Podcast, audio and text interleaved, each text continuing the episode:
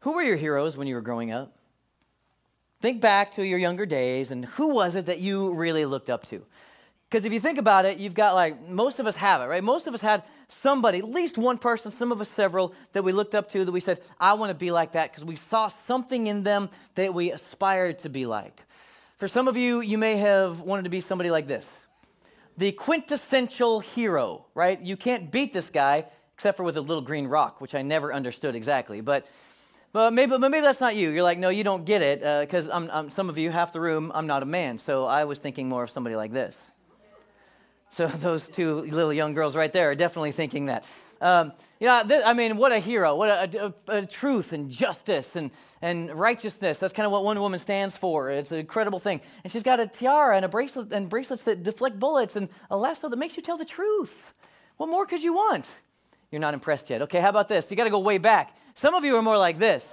No, you got to reach back a little further because I need the six million dollars man. Some of you who are younger are like, why is he so expensive? But six million dollars man, or maybe again, that's not for you because you're a female, and so you're thinking, no, give me, what was her name? Jamie Summers, yeah?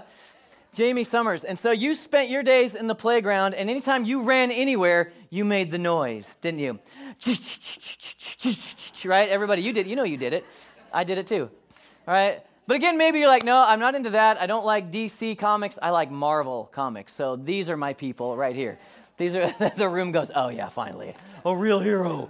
Yeah, these are the people that I really care about and I can aspire and be like. But, but, but maybe not. Others of you, maybe you need somebody like this. You know, somebody, so, so, this is my daughter's. My daughter absolutely loves uh, Ray and wants to be like Ray, wants to wear hair like Ray, the whole picture. But maybe you're like, that's not enough. Brent, this is silliness. These are movie heroes. These are T V heroes. What about somebody that's real? You know, somebody like this. What about somebody that really made a difference in the earth? Like somebody who actually changed society, somebody who changed things and is still, we're still feeling the ramifications of the work that he did, right? Like that's a hero. Or maybe that's not it. Maybe some of you guys, you just like, ah, no, man, I need somebody else that means something to me. You know, number seven, John Elway. No, that's not doing it for you. All right, how about this?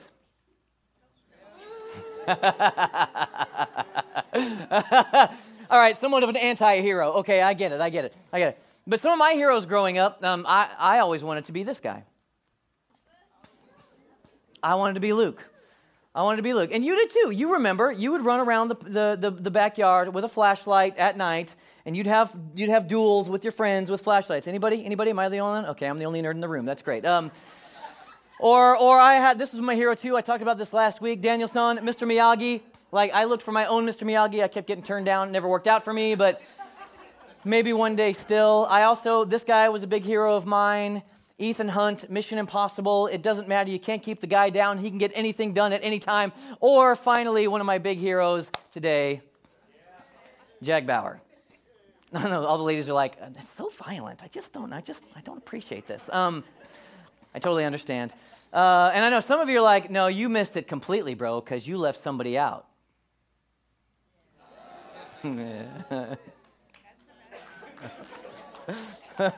Yeah, we We shouldn't move on with that. Thank you for that smattering of applause for Jesus Christ. Um, so, the point that I'm trying to get you to, to get you to see here is that you, all of us, we aspire. There, there's something heroic that we latched onto, and we we want to have some of that in our own lives. We started a series last week called On Purpose, and we're talking about lies that we believe about our potential.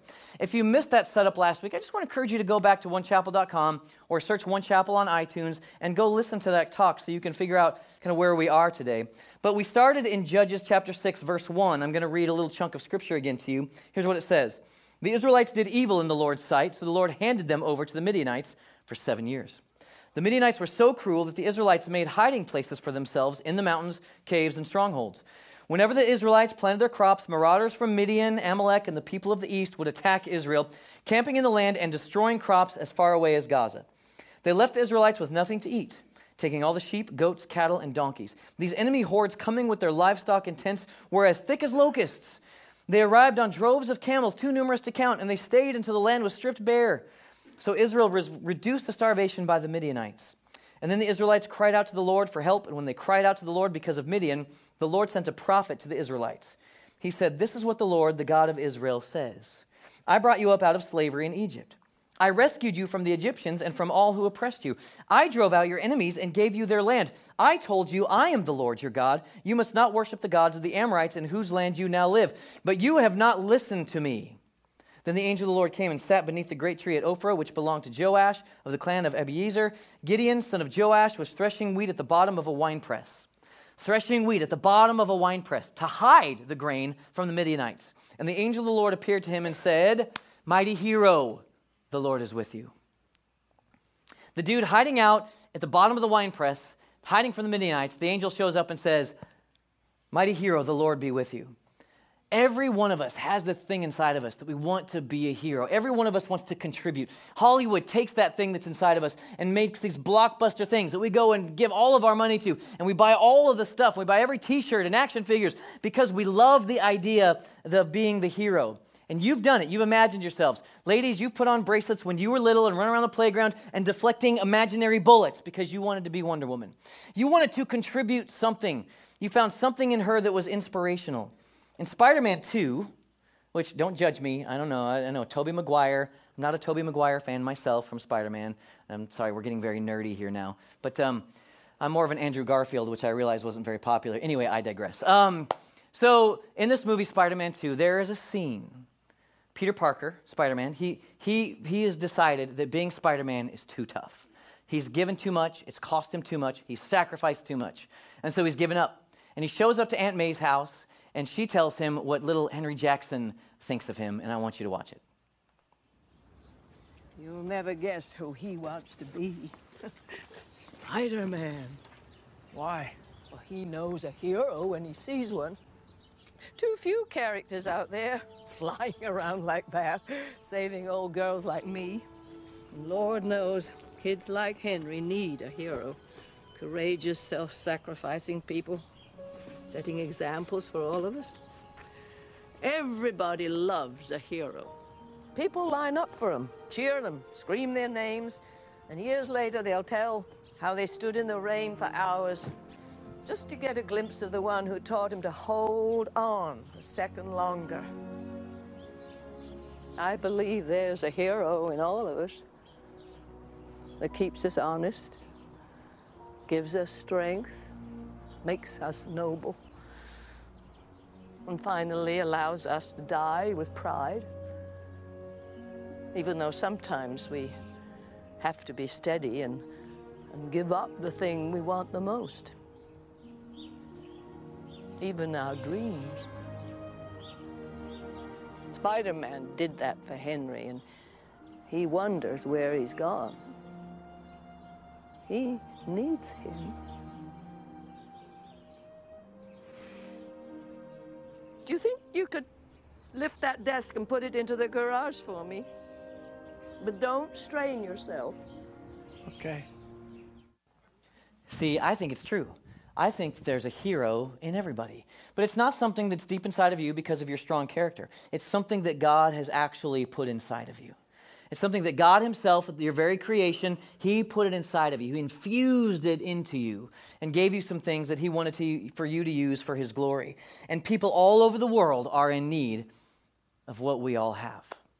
Jude, we, Jude uh, chapter one, because there's only one chapter, Jude verse twenty, it says, "But ye, beloved, building up yourselves on your most holy faith, praying in the Holy Ghost, keep yourselves in the love of God, looking for the mercy of our Lord Jesus Christ unto eternal life." Now listen, "and of some have compassion, making a difference, and others save with fear, pulling them out of the fire."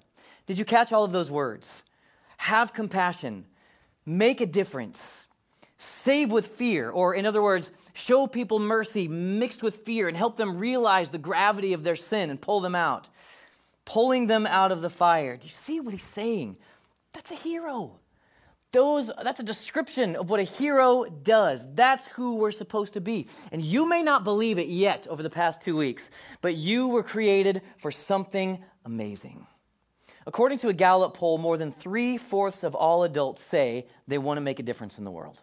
They want their lives to count, to have some sort of lasting, uh, positive outcome. But that same poll discovered that more than half of all adults admit They are still seeking to understand the meaning and ultimate purpose for their lives.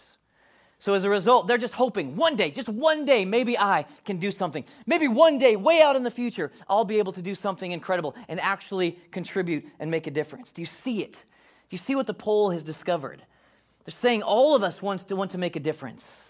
All of us want some sort of long-lasting positive impact. Almost everybody wants to be the hero, but most of us don't have a clue how to do it. We don't understand the purpose that God has put inside of us, and it lies dormant and hidden. We miss out on the God-infused part of us because we're just not sure.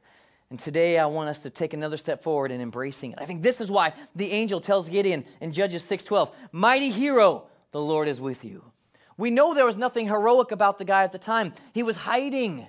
He was hiding in the bottom of a wine press. And the angel said, "Mighty hero, the Lord be with you." I think this is where our lives and Gideon's life kind of intersect. Because most of us want it. We want to know, what's the one thing that God has called me to do? Or what are the things that God has called me specifically to do?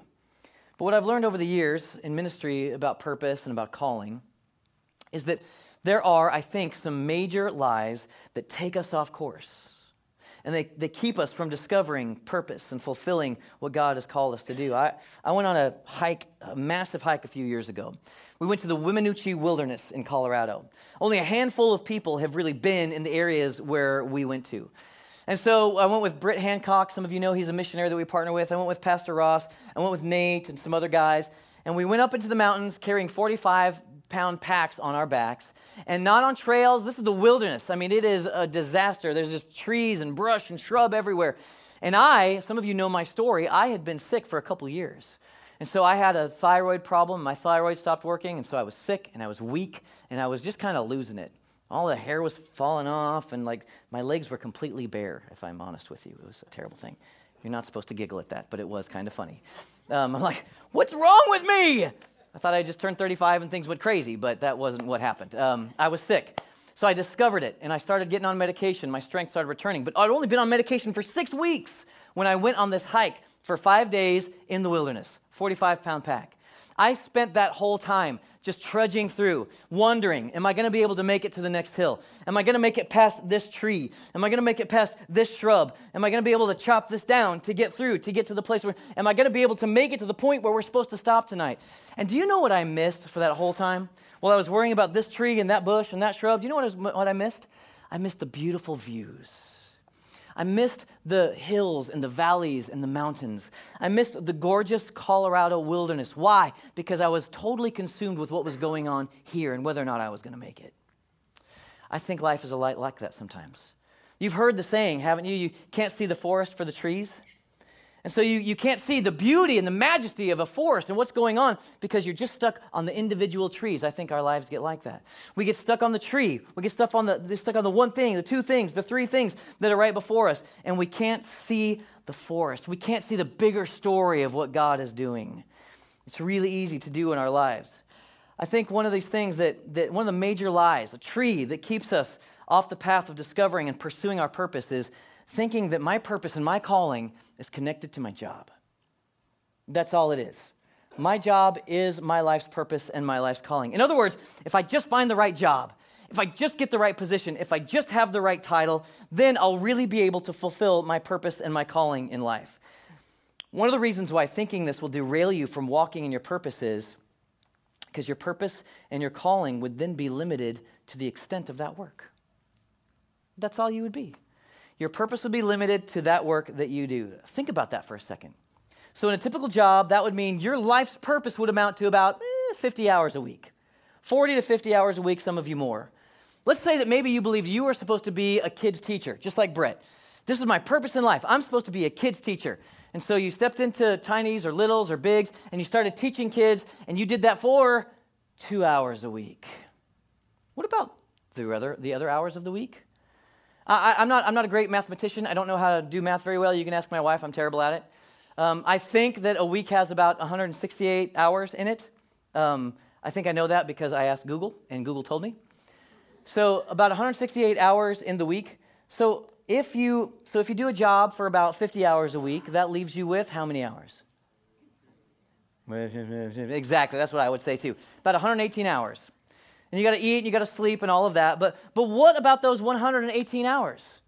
What are you supposed to do? Does that mean that you have zero purpose in that amount of time? Does that mean your life doesn't count during my off hours? Does it mean that my life is split up between the, the common hours and the sacred hours? I have these hours where I don't do anything and my life amounts to nothing, and I have these hours where I'm fulfilling my purpose. Sacred, holy purpose. No. No, that's it doesn't work like that. Our lives aren't supposed to be that way. All of this life that we live is sacred purpose. That'll be the last time I do that. You know, it reminds, it reminds me of Brian Houston. That's what I think of purpose. Anyway, it doesn't matter. Um, some of you are like, who? He's a preacher, Hillsong. Anyway, all of our lives are meant to be that way. All of our lives are meant to, to be filled with the purposes of God. There's no division. Second, if finding your purpose and calling is tied to finding the right job or position, this puts your purpose and calling in the hands of another person. Think about it. What if you came to me and you said, you know what, I believe my purpose is to work for One Chapel. And so I want to have a job interview. So we had an interview and we talked, and we went through it all. And then at the end of the day, we decided, oh, I'm sorry, I just don't think it's the right time or the right position or, or the right thing. And so you don't get the job. I'm sorry about that. If you believe that your purpose and calling is just tied to this job at this church, that puts me in the position of being the gatekeeper of you fulfilling your purpose. And that's not true. I don't have that much authority or that much power. You know me. I don't. I can't do that. Which means if I have the power to give you your calling by offering you a job, then it's also true that I have the power to take that away from you. Think about it.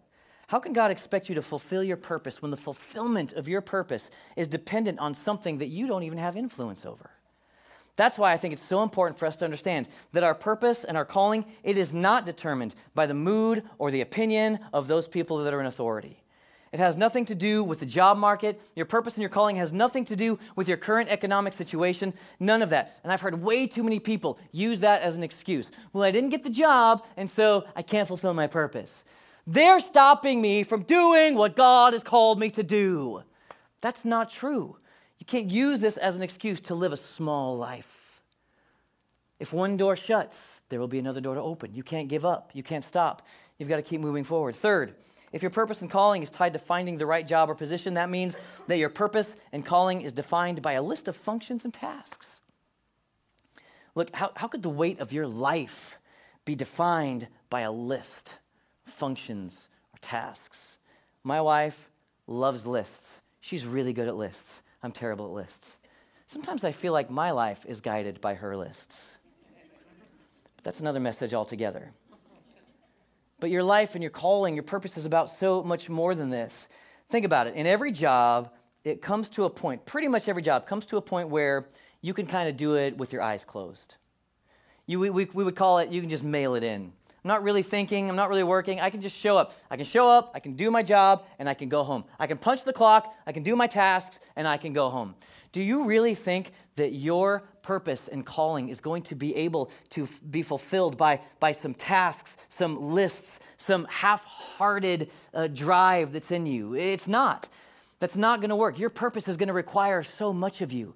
It's going to require you to give all. It's going to require a wholehearted devotion to Jesus. It's going to require passion of you. It's going to require you to give more of yourself to fulfill it. You won't be able to do it half-heartedly. You already know that nothing works if you do it halfway. I mean, just think about it for a second. If you're a teenager, think about it. Try obeying your parents halfway, right? Like they say, hey, go take out the garbage. You say, okay. And so you take the garbage out and you walk it halfway down the driveway, poof, drop it there and go back in. See how that works out for you. Right? Like husbands, wives, try being married halfway. Try caring for them halfway. You know what? Uh, I'm going to be really kind to you on Monday, Wednesday, Friday. I'll throw in Sunday. All right? The other, it doesn't work. Try getting dressed halfway and going to work. It won't work. You're going to jail. You already know that doing things halfway doesn't work. Your purpose will not work with you just giving halfway, half-hearted devotion, halfway desire, halfway drive, halfway fulfillment of that purpose. It won't work. You've heard it said like I have, that the most spectacular vistas require traveling through the roughest and most dangerous trails. I think your purpose is going to require some of that from you. It's going to require faith. It's going to require risk. I love this quote from Theodore Roosevelt. He said, "It's not the critic who counts." You got to keep that in mind, especially on Facebook. It's not the critic who counts, not the man who points out how the strong man stumbles or where the doer of deeds could have done them better. The credit belongs to the man who is actually in the arena, whose face is marred by dust and sweat and blood, who strives valiantly, who errs and comes short again and again, because there is no effort without error and shortcomings. But who does actually strive to do the deeds, who knows the great enthusiasms, the great devotions, who spends himself in a worthy cause, who at the best knows in the end the triumph of high achievement, and who at the worst, if he fails, at least he fails while daring greatly, so that his place shall never be with those cold and timid souls who know neither victory nor defeat. Your purpose is going to require something of you. It's going to require all of you. It's going to require risk. It's going to require faith. It's going to require wholeheartedness. Every preacher worth his salt in a sermon has to have one of two people, C S Lewis or William Wallace. That was meant to be a joke. It's not a real thing. So everyone's like, I didn't know that. That's really, really interesting. Is that One Chapel College? They teach that there? I don't, I don't understand. That's not true. I don't have C S Lewis. I do have William Wallace. Every man dies. Not every man really lives. Thank you. Ha, I believe that. Every man dies, but not every man really lives. Not every man, not every woman really lives. Not everyone experiences the fullness of the life that God has called us to. And everybody, I don't want that to be us. That should not, that cannot be our church family. That we don't really live because we don't decide to take the risk to live all out and to see what God might have us to do in our lifetime. That's why your purpose and your calling, it can't ever be fully contained or fulfilled by any job, any title, any position. I just want you to get that out of your head. If we're ever going to really discover the purpose and meaning of our lives, we first have to rise above the trees to see the rest of the forest. We've got to rediscover the forest. We've got to get above the trees. And I think that rising above the trees of your life, it requires something, something simple. And we would call it maybe proactive reflection. It's just a fancy way of saying it requires you to stop, to pause for a minute, and to look back on the course of your life and to see where God moved and what he did and how he might be leading you and how he might be guiding you. It's pretty cool. There's a counselor and author. His name was Richard Leider, and he he asked senior citizens over a twenty-five-year span how they would live their lives differently if they could do it over again. And every one of them, without fail, said these three things. First, they said that if they could live their lives over again, they would be more reflective. They got so caught up in the doing that they lost sight of the meaning. So caught up in the now that they lost sight of the meaning, everything else that was going on around them. Second, they would take more risks. Almost all of them said they felt most alive when they took risks. Third, they would understand what really gave them fulfillment was doing something that contributes to life, adding value to life beyond yourself. If we're smart this morning, we're going to listen to people who have gone on before us, and we're going to learn the lessons from them. We're going to do what they did because we have the opportunity now to do those three things. That's what I'm talking about this morning. It reminds me of Moses' prayer in Psalm ninety, verse twelve. He said, "Teach us how short our lives really are so that we may be wise." Teach us, help us to remember, God, that our lives are short. They're just, they're a vapor, it's a breath, it's over, it's done quickly. So help me to look for the opportunities and to be wise and take every advantage that I can while I'm here, to see the big overall picture of what you're going to do.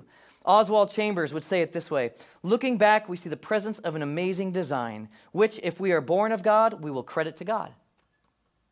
Okay, now listen, we can all see God in exceptional things, but it requires the culture of spiritual discipline to see God in every detail. It's proactive reflection, to stop and to think and to pay attention to what he's doing. Never allow that the haphazard is anything less than God's appointed order, and be ready to discover the divine designs everywhere. This is what we have to do. If you're wondering about your purpose and who you're supposed to be and what you're supposed to do, I want you to pause and I want you to begin to think back on your life and start to pay attention. When I was a kid, five or six years old, most of you have heard the story, I was outside the parking lot at my dad's church and the Lord spoke to me so clearly that I remember it. And he said, when you're older, you're going to work with young people. And that sent me on a journey for the rest of my life. It meant that I was faithful in youth group. And as I was faithful as a kid in youth group, the youth pastor would say, hey, Brent, so great to have you here. I'm glad you, you're really helping out and contributing. Oh, great, thank you. Then I would start leading small groups. I'd lead any small group that I could. I would become a student leader. I'd do anything that I could. And people would say, hey, wow, it's like you got a knack for this. Like you, you just have a thing. You're pretty good at this. And I'd say, oh, wow, thank you. They're not complimenting me just. They're, they're, they're helping me discover. Do you see what's happening? I'm starting to hear the confirmation of what God is doing. I'm getting at, away from just the trees, and I'm seeing the forest. I had a call, and now it's starting to be confirmed. You see it happening? And then I'd go lead worship at a youth camp, and someone would just come up to me out of the blue and say, hey, wow, it's like you really belong here. And I would say, oh, check, that's another one. That's God. Again, he's, he's setting me up. He's helping me see it. He's helping me understand where I'm headed and where I'm going. I'd go to college, and I would study youth ministry, and people would say, wow, this is really where you're supposed to be. Do you see it? Do you see what's happening? As I look back over the course of my life, I can see it wasn't just a moment where I, I heard, oh, I think I'm supposed to do something. All along the way, God was speaking. He was guiding. He was leading. Little by little, he was giving me opportunity to lead this group. He was giving me opportunity to pastor this group. He gave me opportunity after opportunity. And I figured out who he was calling me to be. And I fulfilled it. And I still love it to this day. And I really think you guys are incredible. Uh, and I'm still in the process today. The same thing happened with me coming here.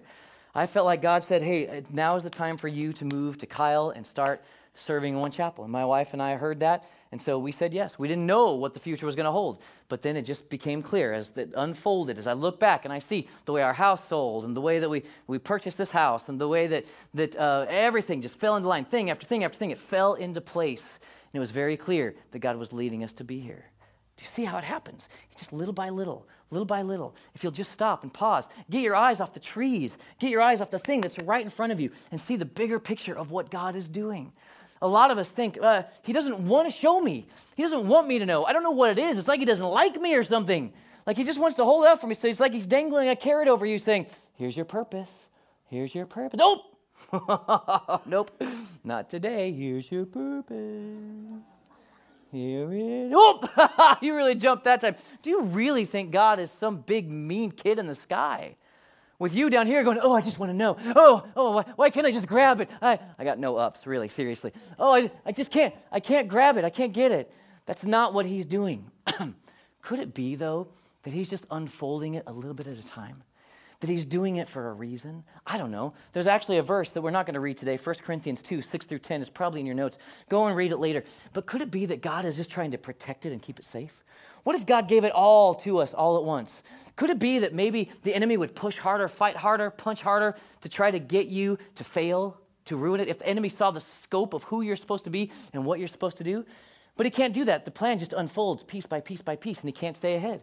You see it happen when the this demon spirits at the crucifixion, they're they're wandering around, helping, telling the crowd to, to yell and scream, crucify him, crucify him. And they're stirring up the crowd so that they'll, they'll cause the authorities to send Jesus to the hill and crucify him. They're stirring it up. The demon spirits are stirring it up. They're saying, crucify him. The demons didn't know they were playing right into the hands of God the Father. And by doing all of that, they came to his will. He won. Jesus died. Beat death, sell hin. Death, sell hin? How about death, hell, and sin? That's a better thing to beat. He beat all of those things once and for all eternity. He did that. Could it be that he's just giving you piece by piece? I think there's another reason, too, why he does this. He gives it to us little by little. He uncovers it little by little. And it's because he wants you to be dependent on him. He wants you to know him. He wants you to love him. He wants you to serve him. He wants you to be close to him. He wants you to live in undivided devotion to him. Wholehearted.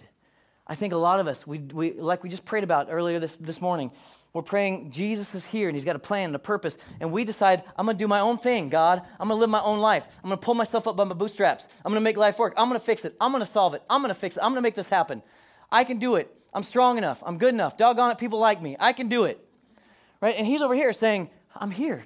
I'm right here. I've got plans. I got purpose. I've got everything that you need. Just come and be with me. Nope. I'm strong. I'm independent. I can do it myself. And he's back here saying, I'm going to die. He's back here saying, he's like, no, just come. Just come to me. I love you. I've got everything that you need. Just come and give your heart to me. Surrender everything to me. Be in relationship with me. Love me. He's just calling out to us. And we're saying, nope, I'm strong. I got it. I got it. I got it. I got it. Why then, God, will you not show me my purpose? You understand what I'm saying? When all he's saying is, if you'll just turn around, if you'll just come, if you just come back, if you stop trying to do it on your own, if you stop trying to fix it by yourself, if you'll stop trying to, to worship this thing or that thing or satisfy yourself with this or with that, if you'll just come back to me, I've got it all. And if you'll just come and be in relationship with me and fall down at my feet and live in wholehearted devotion to me and be close to me and let me speak to you and you speak to me and we live this life together, partnering in the earth to see more of the kingdom of God come. If you'll just do this, I'll unfold it for you over time. But you're not going to find it over there. You're going to find it with me. I think that's why he doesn't give it to us all at once. He's not mad at you. He doesn't want you to miss it. He doesn't, he doesn't, he doesn't want you to wander around blindly. He has a plan, a purpose, and he's put stuff inside of you that he wants to come out. But he's the one who helps it come out. Maybe another way to say this is we should just stop looking for the purpose, and we should just start looking to him. And the purpose will begin to unfold. I believe it happens that way. Why don't you close your eyes, and you guys come on back up.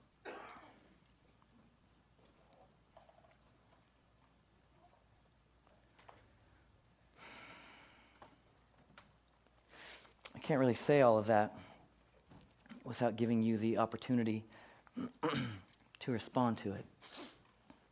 So with your eyes closed, in reverent, wholehearted devotion to Jesus, I just want you to pause for a minute and ask the Spirit of God to speak to you. That may be new to some of you. I don't do that. All I'm saying is just pray and ask God to speak to your life, and to show you an area where maybe you've done this. You've tried to satisfy yourself with something else. You've tried to live life on your own strength. You've tried to manhandle purpose, and you've been frustrated. Why don't things work, and why can't I find my way? And and maybe the reality is, is that you've gone distant, turned your back on him, and living your own life under your own strength. And he's saying, if you just come back, I got open arms for you.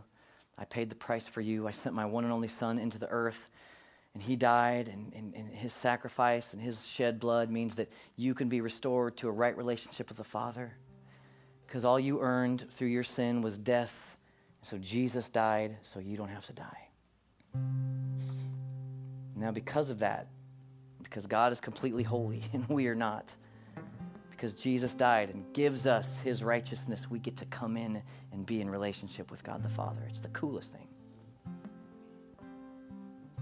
Some of you just need to do that today. You need to make the choice. I'm going to believe it, and I'm, I'm going to say yes to him. Some of you are just distant, and you just need to come back. You need to get back on track. Tomorrow when you get up, you need to open the Bible. You need to, you need to remember him. Spend some time in prayer. You need to sit down before you go to bed and pray with your kids. Just need to come back. So if that's you, I just want you to pray a prayer similar to this right there in your seat. Heavenly Father, we just we come to you again. We, we're sorry. Would you forgive us for sin? Would you forgive us for the way that we've lived our own lives and we've tried to be independent. We've tried to manhandle it. We've tried to find purpose outside of you, and it's not gone well. So God, forgive us. Would you forgive me of all my sin? Uh, I confess it to you, all my pride and my rebellion and my arrogance. I, I turn back to you. Today, I, I, I repent. I, I'm giving up the old way of living, and I'm choosing a new life in you. So forgive me, wash me, come into my heart and be the Lord of my life, the Savior of my soul, and the King of my heart. I give my life to you in Jesus' name. Thank you for saving.